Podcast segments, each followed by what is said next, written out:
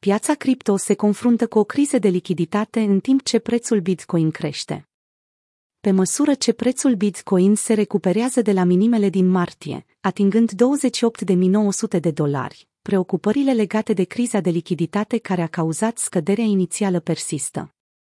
Închiderea rețelelor SN de la Silvergate și Signet de la Signature la începutul lunii martie a lăsat piața cripto expusă la riscuri de lichiditate scăzută.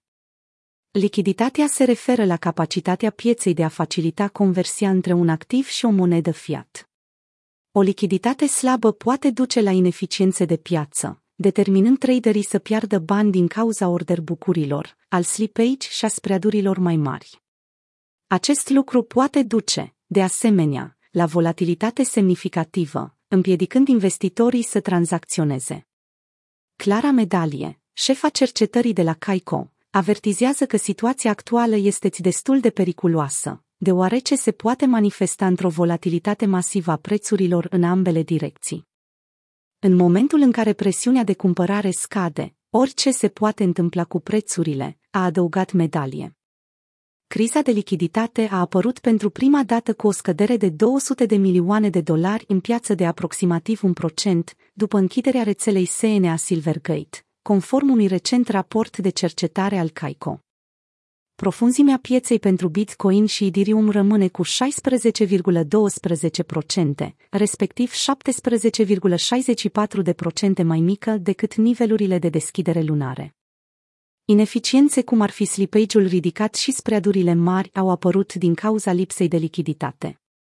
De exemplu, perechea Bitcoin BUSD de pe Coinbase prezintă în prezent un slippage de aproape trei ori mai mare decât la începutul lunii martie. Perechea Bitcoin USDT de pe Binance, cea mai lichidă pereche din piața cripto, a suferit, de asemenea, după ce exchange-ul și-a încheiat programul de zero comisioane, ceea ce a dus la o reducere cu 70% a lichidității perechii, pe măsură ce market makerii au căutat oportunități mai profitabile. Aceste condiții au descurajat market makerii și traderii de zi să plaseze tranzacții, accentuând mediul de scădere a lichidității.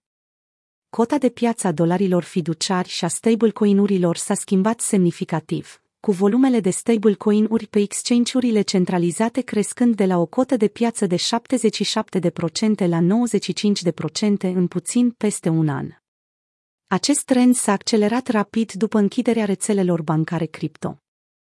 În timp ce trecerea la perechile de tranzacționare cu stablecoin-uri nu creează probleme pentru investitorii de dimensiuni medii și mici, poate ridica probleme pentru traderii mai mari care trebuie să-și încheie tranzacțiile zilnic.